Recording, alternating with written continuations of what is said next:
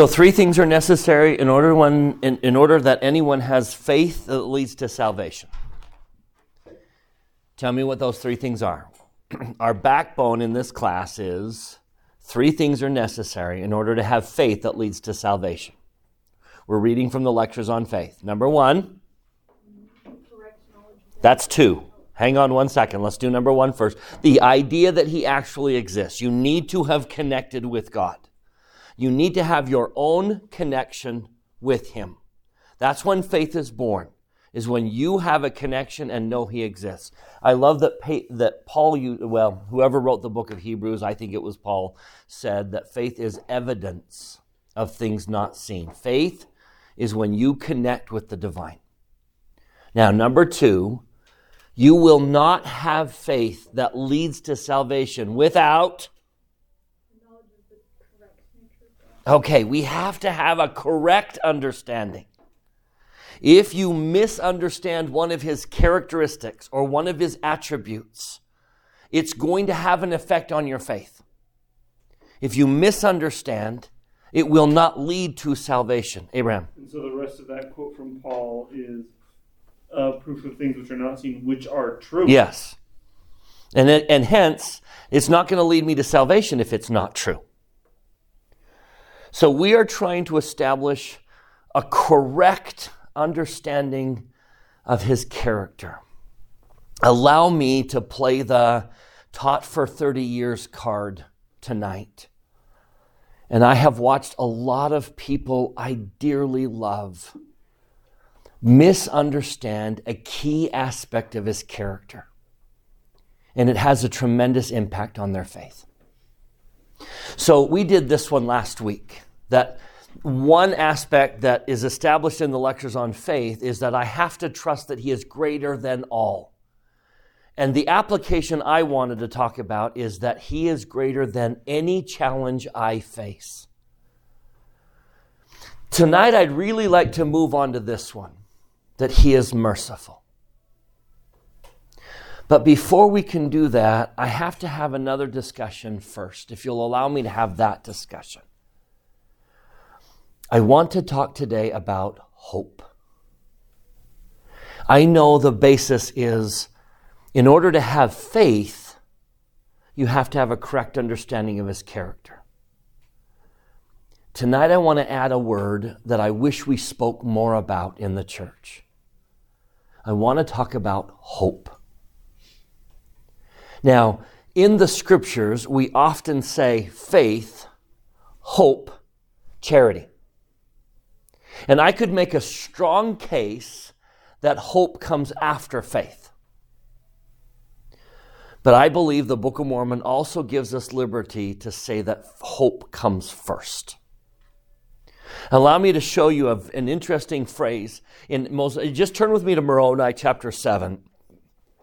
Moroni 7 is Mormon's letter to his son Moroni about faith, hope, and charity. Moroni 7. I want to pull this up. I want to follow along here. Look at verse 1. And now I, Moroni, I write a few words of I, a few of the words of my father Mormon, which he spake concerning faith, hope, and charity. Now, faith starts in verse 21, and now I come to faith. And then when he starts to talk about hope, I want to go to verse 40. This sentence in verse 40 causes me to question the order we've always put it in some, we speak of faith and then hope and then charity. And so people with faith need to work on hope and then charity. And I believe this sentence changes that. How is it that ye can attain unto faith, save ye shall have hope? That would suggest what's the order? Hope faith. I would suggest to you, allow me to testify, that I believe one of the biggest obstacles to your faith is a lack of hope. And you cannot have better faith until you have hope. So let's define hope. Abraham. I actually did want to just talk about faith for just a second. Okay. And say, um, I do think that faith can come before and after hope. Clearly, because But, yeah, clearly, yes. Um, but the thing being that there is an understanding part to faith and an obedience part to faith. And I think that understanding often comes before hope, and obedience often. I really like that. Really like that. that, that was just my little side. Thought. Love now it. You can talk about hope. Okay, I love it. I want to I want to talk about this twist. How is it that you can have faith save ye have hope? So let me define how I'm going to approach both. And I know both of them they're very complex words and I don't mean to simplify them, but tonight here's the definition I want to give you. Faith is to believe that God answers prayers. Hope is to believe that God will answer my prayers. You see the difference? Faith is believing that God will do miracles. I believe in a God of miracles. I think God is capable of doing miracles. What's hope? I truly believe miracles are going to happen in my life. He will do miracles in my life. Faith says, I believe Jesus saves sinners. Hope says, I believe Jesus will save me. Do you see the difference? Now, I believe we're having a faith crisis in the church. There's no question that there is a faith crisis in the church. Have you noticed? I know they don't emphasize this, but what was the um, membership of the church about five, six years ago? 16 million. What's the membership of the church today? 16 million. And yet every year they announce hundreds of thousands of baptisms. How are we having hundreds of thousands of baptisms and our membership is retaining this, staying the same? People are leaving. And they're taking their names off the records. We are in the middle of a major faith crisis. People are losing their faith. But you know what I think is more significant than that? We are in the middle of a hope crisis. We are in the middle of a whole bunch of people who are struggling to believe that the gospel works for me. They have faith. They just don't see that I get the blessings. Let me give you a couple Book of Mormon examples. We'll get to the New Testament in a minute, but let me show you a couple Book of Mormon examples. Let's start with Laman and Lemuel. Go to 1 Nephi chapter 15.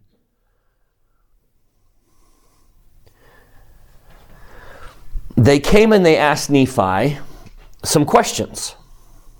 And, and Nephi says, Have you inquired of the Lord? Now, allow me to change this sentence and you tell me what they lack. I'm going to change it, I'm going to end it right there. If the sentence ends right here, tell me what they lack. We have not inquired of the Lord, for the Lord maketh no such thing known. What do they lack? Faith, meaning, what are they saying? It's not going to. God does not speak, God does not answer prayers. That's not what they said. I don't think they lacked faith.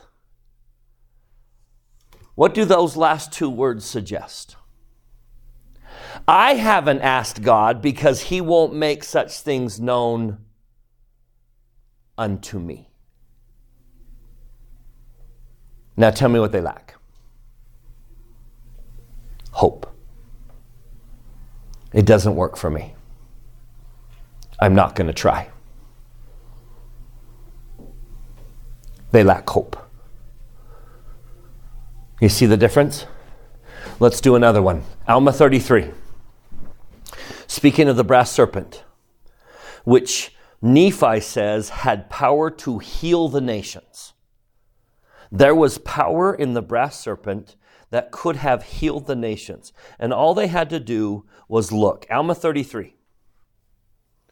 So, speaking of the brass serpent, verse 19, behold, he was spoken of by Moses. And behold, a type was raised up in the wilderness that whosoever would look might look, and many did look and live. Now, if Israelites were anything like Mormons, you know that someone who was healed was up fast and testimony meeting the next week testifying that they got bit and they were healed. Word went around camp that people were being healed. Many did look and live, which makes this next verse a question mark. Many did look and live. They had evidence that it worked. But few understood the meaning of these things, and this because of the hardness of their hearts. Now, allow me to modernize this to our day. There are many who are so hardened that they will not look. They will not look. Therefore, they're going to perish. Now, I'm going to end, I'm going to do the same thing. I'm going to end the sentence here. Now, the reason many people won't look is because they don't believe it will heal. What would be the lack in that circumstance? They lack faith. I don't think it works. I don't think the gospel works. But that's not how the sentence ends, is it? How does that last word change the whole meaning of the sentence? There are many in the church today who are not looking, and they're going to perish. And the reason they're going to perish is because they don't think it will heal them. I don't count. I'm not good enough. It's all the not enoughs. I haven't done enough. I'm not committed enough. I haven't served enough. It's all the not enoughs. I'm not enough. Therefore, the blessings aren't fully going to be realized in my life. That is not a lack of faith, that is a lack of hope. And right now, this is a church that is in the middle of a hope crisis. Now let's do one more. Let's do a New Testament version. Turn with me to Luke chapter 5, verse 12. I'm going to use these scriptures because I can blow these up.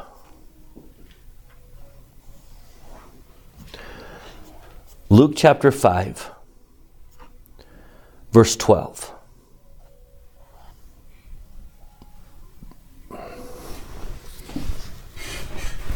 One of my absolute favorite scenes in the New Testament. It came to pass when he was in a certain city, behold, a man full of leprosy. Tell me about leprosy. Tell me about having leprosy, especially in the days of Christ. Because just eat you alive. It just you, you fall apart. Your fingers fall off, your nose falls off, your ears falls off you just fall apart. You have holes in your face. And not only that, not only is it just gross, it's extremely contagious. So tell me how people treated you if you had leprosy. Now, if leprosy were a symbol for something, what would it symbolize? Sin. It eats you alive.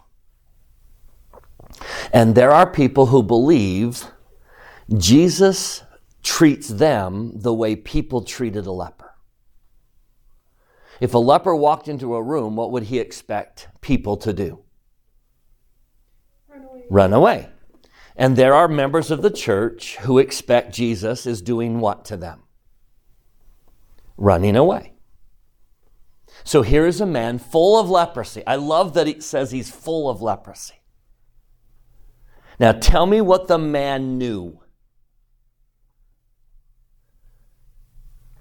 If thou wilt, I shall be healed. What did he know?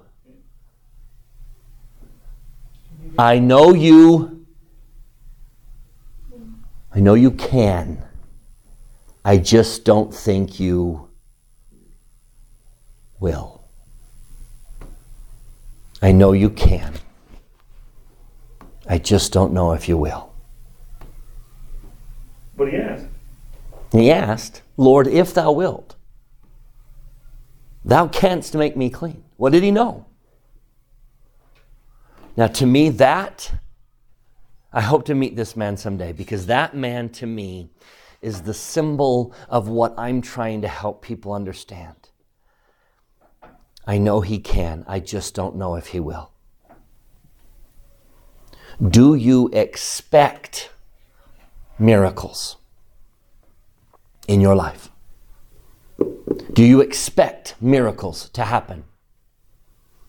Do you expect good things and kindness and forgiveness? Do you expect forgiveness of sin? Do you expect miracles? And I think this man says, Well, I know they can happen. I just don't know if they will. So tell me what Jesus says. Tell me what he says.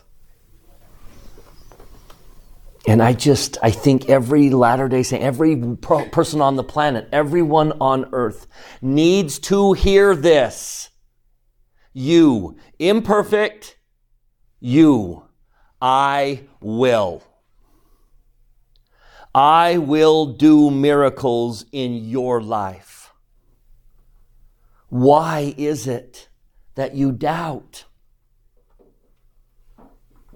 He wants to. He is willing. He doesn't have favorites. He does not love you any less than anyone else. Why is it that we have this expectation that miracles are for other people? I'm not blank enough. And we fill in the blank. And that is not a correct understanding of his character. You misunderstand him, and it's affecting your faith. He wants you, he invites you to have hope. Hope is a choice. Hope is decision. You wake up one morning and say, I choose to hope. I choose to believe that he will. That he will do miracles in my life. That he cares about me. I am, whatever the blank, enough. That is a correct understanding of his character. I will. Now, what would no one do to a leper? Notice what he did? What direction did he go? Not away. He went towards a man full of leprosy. And he went what direction? He went towards. That's who he is. And if you think he will go the opposite direction, you have a miscorrect, an, an uncorrect idea of his attributes and his character. He does not run the opposite direction. He runs to and says, I will. He touched him.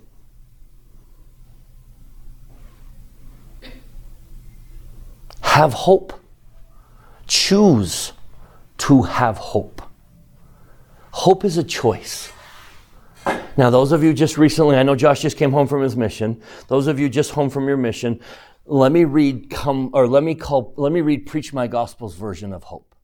In chapter 6, did you all love chapter 6? Christ like attributes, right? Developing Christ like attributes. Go to chapter 6 and find hope. Okay? Uh, preach my gospel. Chapter 6. Lots of ways to find it. If you go to missionaries or however you want to find it.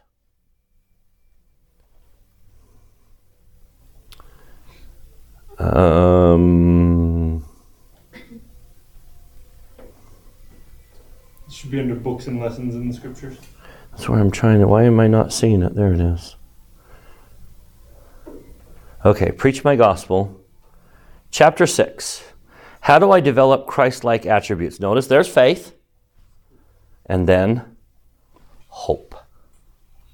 Let's read that first paragraph. Probably the best description coming together of hope. Anyone want to read it for me? Please. Hope is an abiding trust that the Lord will fulfill his promises to you. Pause. What's the key word there? The Lord will fulfill his promises To you. to you. There is no promise he has given that does not include you. If he is merciful, guess what? He's going to be just as merciful to you. If he has a forgiving disposition, he has that same disposition to you. If Jesus says, I came to save sinners, which sinner is he talking about? You. He will fulfill his promises to you. Promises of an eternal companion, promises of deliverance, promises of salvation. He will fulfill his promises to you. Keep going. It is a manifesting confidence, optimism, enthusiasm, and patient perseverance. Let's talk about that first word. Hope is manifest in what? Confidence. confidence. It is time to choose hope and trust that He's going to keep His promises to you. He will. I will have an eternal companion. I will have every opportunity for every blessing that I seek. I trust him in his timing. I'm going to let him choose the timing because he's smarter than I am. I'm not going to tell him when to bless me. I'm just going to trust that he will. And be confident. He is asking you to be confident in him. That's choosing hope. Keep going. It is believing and expecting that something will occur. Key word. It is expecting. You have his permission to expect him to help you. Expect it. Haven't you heard President Nelson saying that? I have heard President Nelson say that at least twice. Expect miracles. Confident that they're going to come. Now, again, I'm going to let him choose when. He knows better than I do. I'm not going to tell him how to bless me, but I am going to expect a blessing. That's hope. Please. Um, I feel like I'm confident in the blessings of tithing because it's almost always very obvious, right? I'm confident that if I pay my tithing, that somehow it's going to work out because it seems to almost always, there's always a blessing. Whether or not things don't work out exactly as I expect, I always go, hey, this is because of my tithing.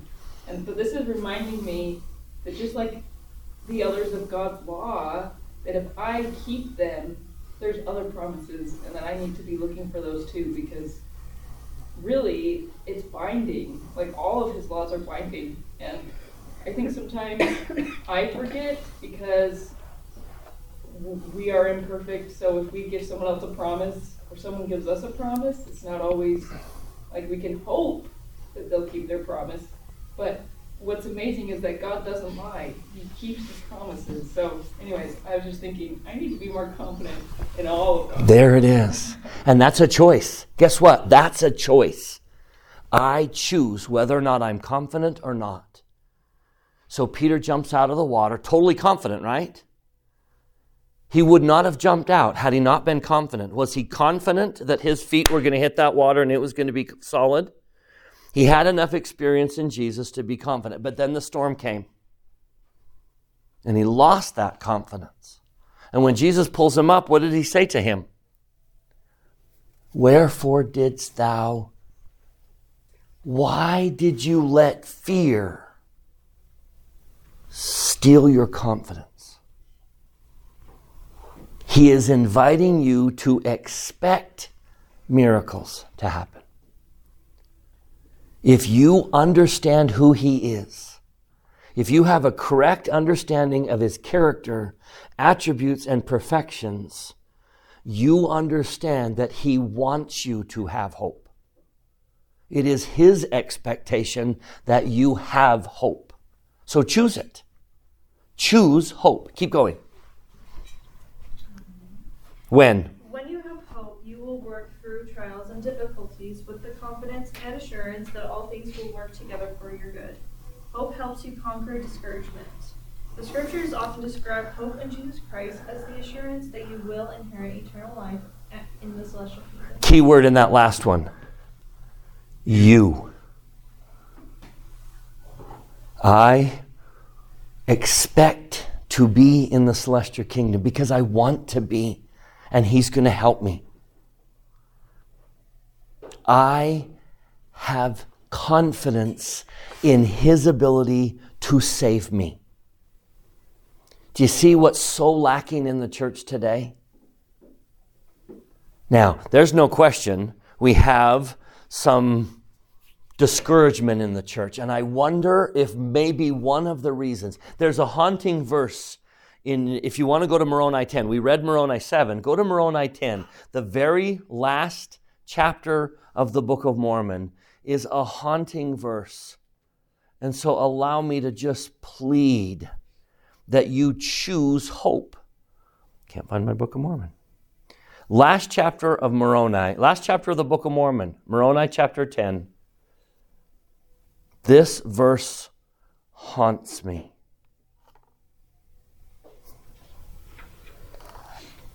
Verse 22.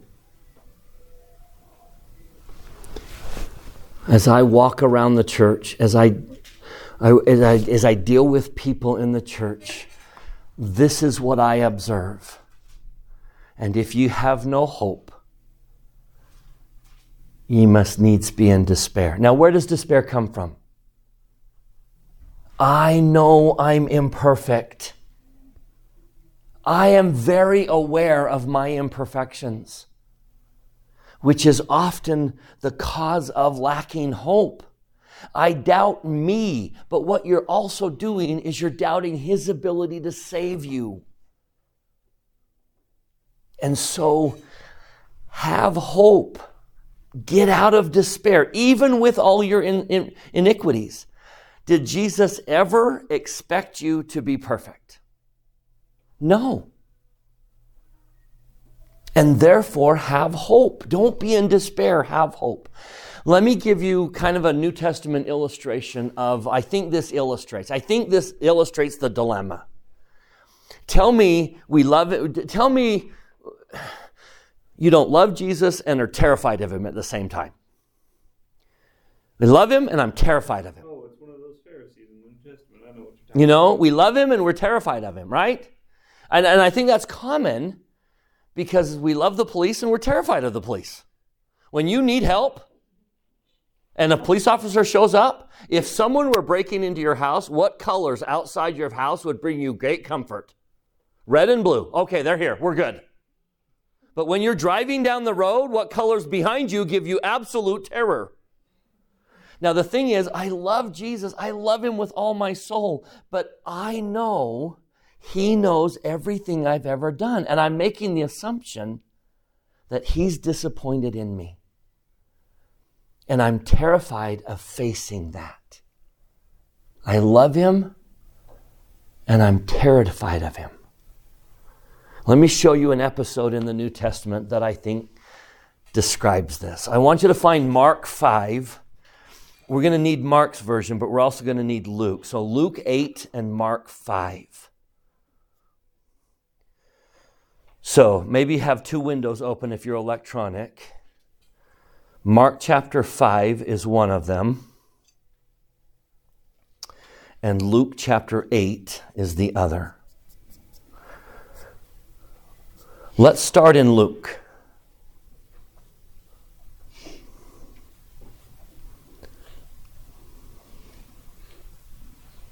Verse 43, Luke 8 43. There was a woman who had an issue of blood. Now, I don't mean to be graphic, but I, I need to make a connection. This is a female issue. She is having a female issue. That's the issue of blood. She has a non stop, never goes away female issue. And how long has it lasted in verse 43? 12 years. And any woman will tell you how desperate she is, right? All of you are just like, Are you kidding me? I would rather die. 12 years. Now, to complicate matters, under the law of Moses, this is a discussion for another day. There's a logical reason for this. It's not a, pres- it's not a discriminatory thing, but under the law of Moses, a woman with an issue of blood, if, if she touches you or you touch her, you're unclean. And you have to be ceremonially cleaned at the temple. So, 12 years, nonstop, can't touch anyone, and no one can touch her. Well, they have to get cleaned afterwards. No one can touch her without being cleansed. Yeah. Tell me about the mental state of this woman. At the edge? She's going insane. Now, she has a thought. She hears about Jesus, and she says, He can heal me. I know He can. I just don't know if He will. And so, what's her plan? I know He can. I just don't know if He will. So, her plan is to go ask Him for a blessing, to go face Him in the front and say, Could you heal me? Could you give me a. No, what's her plan? Touch the hem of his garment. Now, when I say hem, modernly, you're thinking probably this, right? No, no, no. The hem of his garment, he would have had a tunic with tassels right here. Those are the hem of his garment. And when he walked, he would have thrown it over his shoulder. So where is, you can follow this into the Bible dictionary, but where is the hem of his garment? It's hanging down his back. What does she want to do?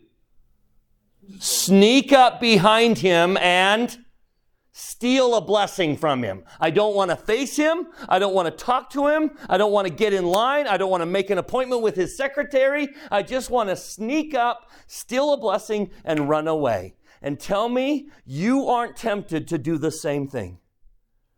I love him. I want his blessing, but I don't know if I want to face him because clearly I'm a disappointment to him. So let me sneak up and take a blessing from behind.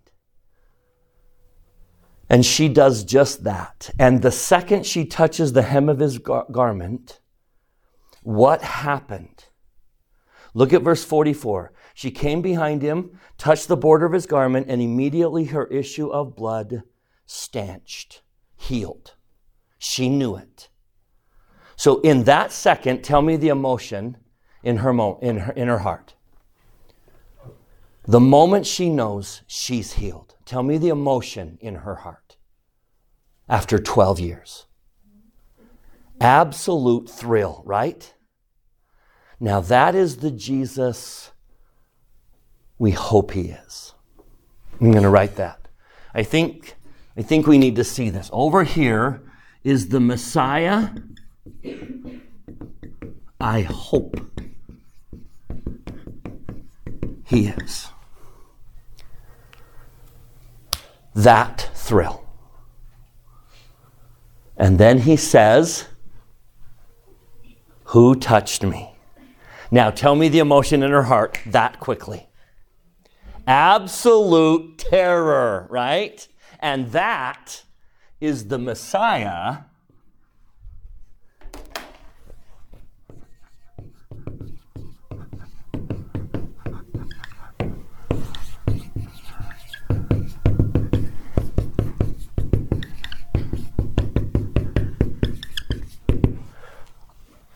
That's the one I'm worried he might be.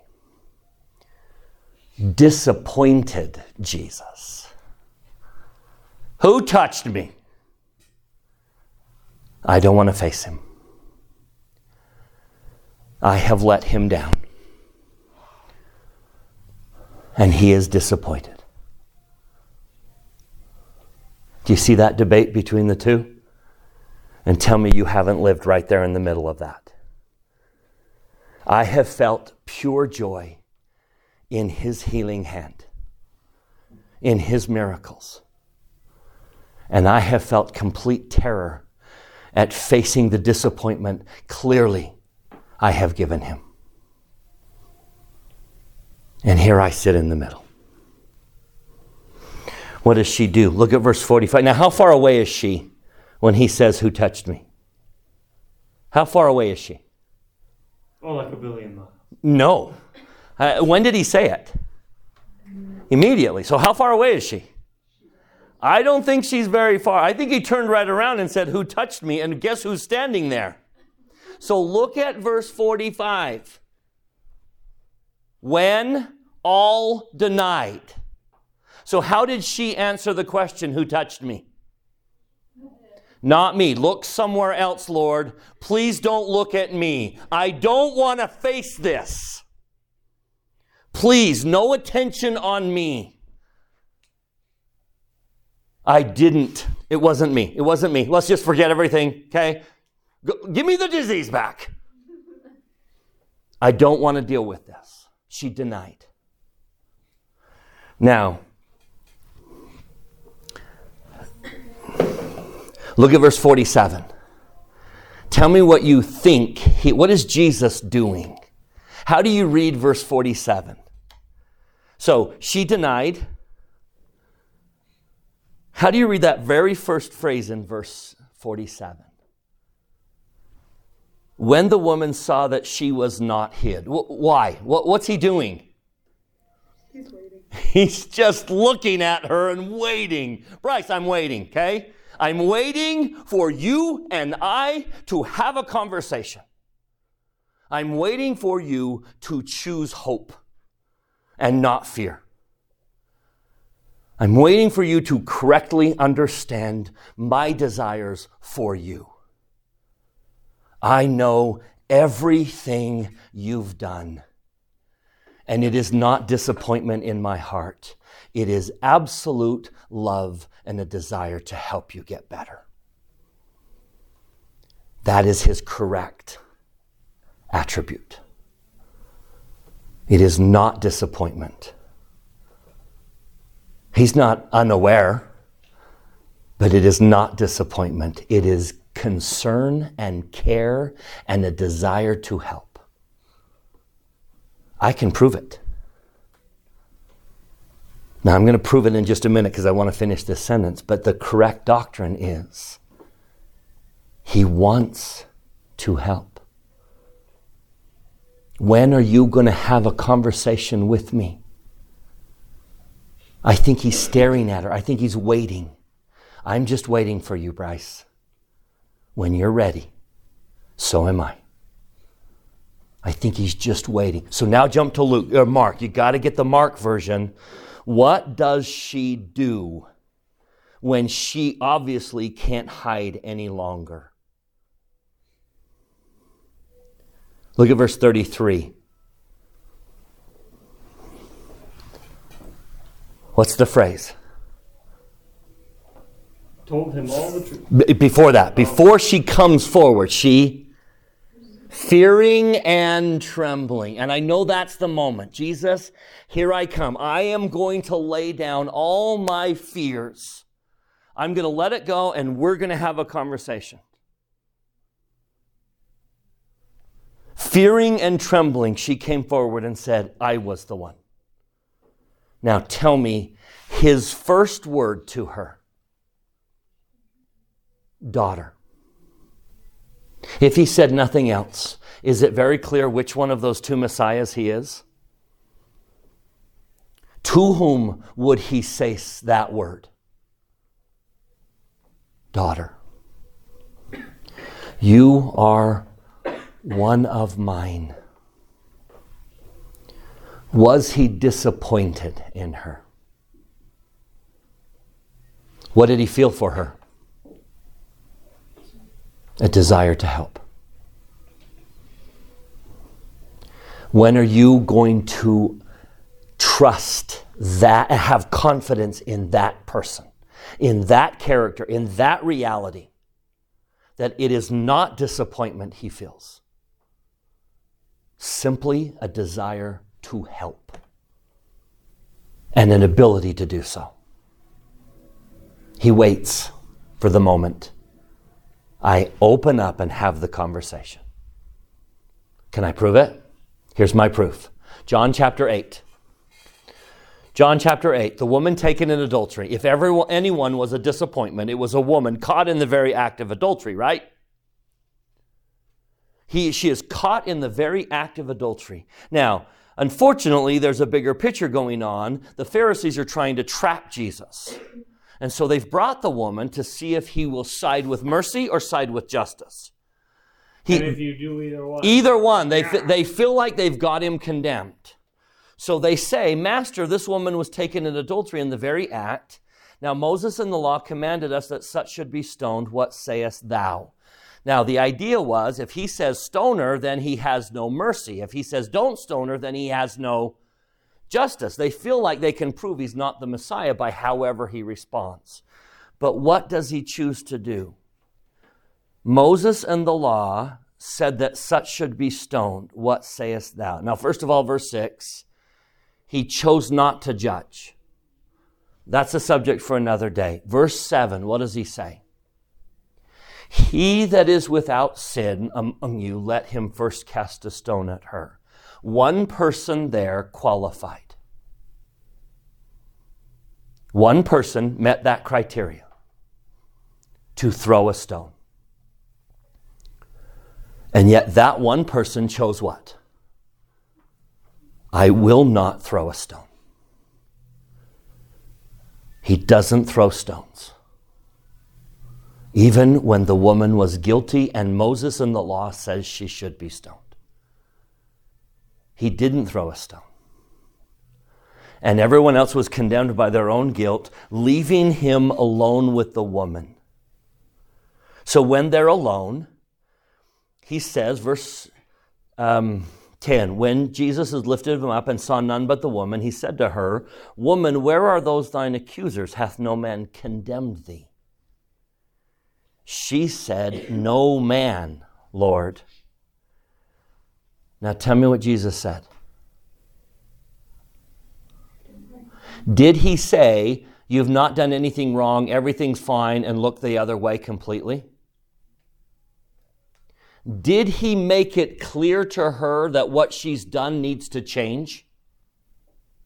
Was she corrected? Tell me what she wasn't, though. Well, she wasn't dead by stoning. Yes, and what did he say he wouldn't do? She wasn't condemned. Was she corrected? Now, there's a footnote you've got to read. Tell me how she walked away.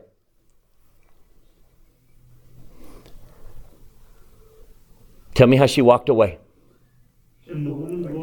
Glorified God. Now, does she know she needs to change her behavior? Did he make it very clear she needs to change? And yet, did she walk away condemned? I think most people have the idea that if God were to pull me into an interview, if Christ were to pull me into the interview, it would be demeaning to me. That if Christ were to pull me into an interview, he would tear me down.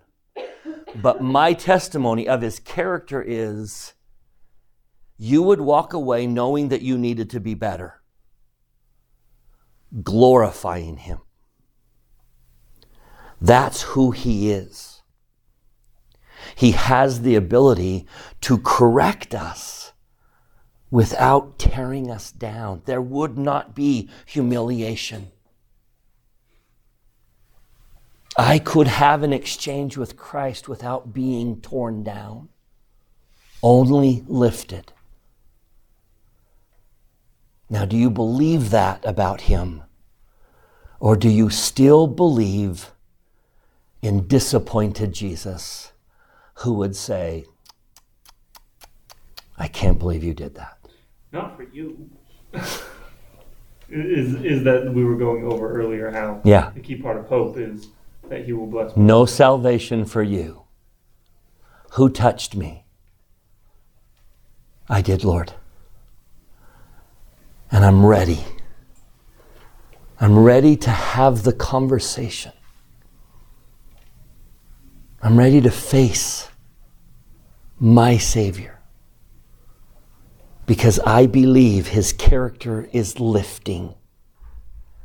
I believe He wants to save me and He will save me.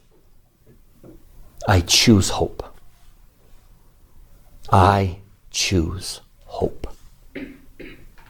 Hope is a choice. So I'm going to invite you to wake up every morning and quote hymn number 187, verse 3. Allow me to share. Now, sometimes these are, sometimes this is a hymn book. Today it's green scriptures. Allow me to read the green scriptures to you. Hymn number 187. I believe this is when we are choosing hope. Now, I wish I could blow this up, but I can't. So I'm sorry this is so small. But this is hope. O love effulgent, love divine, what debt of gratitude is mine, that in his offering I have part and hold a place within his heart. I hold a place in his heart. I am confident that is true. That is choosing hope. It is my testimony that if you truly have you if you have a correct understanding of his attribute, his character, his perfections, you will understand what Messiah he is. And you won't feel a need to sneak up behind him and steal a blessing. Who touched me? I did, Lord. Because I need your help. I have so many mis- I have made so many mistakes. I know you have, Bryce. Let's work on them together. I want to help you. I will help you. Have faith and have hope in that Messiah. That is the true Messiah. And you have to have a correct understanding of that. But I would just plead with you to choose hope. He will save me. Of that I testify in the name of Jesus Christ. Amen.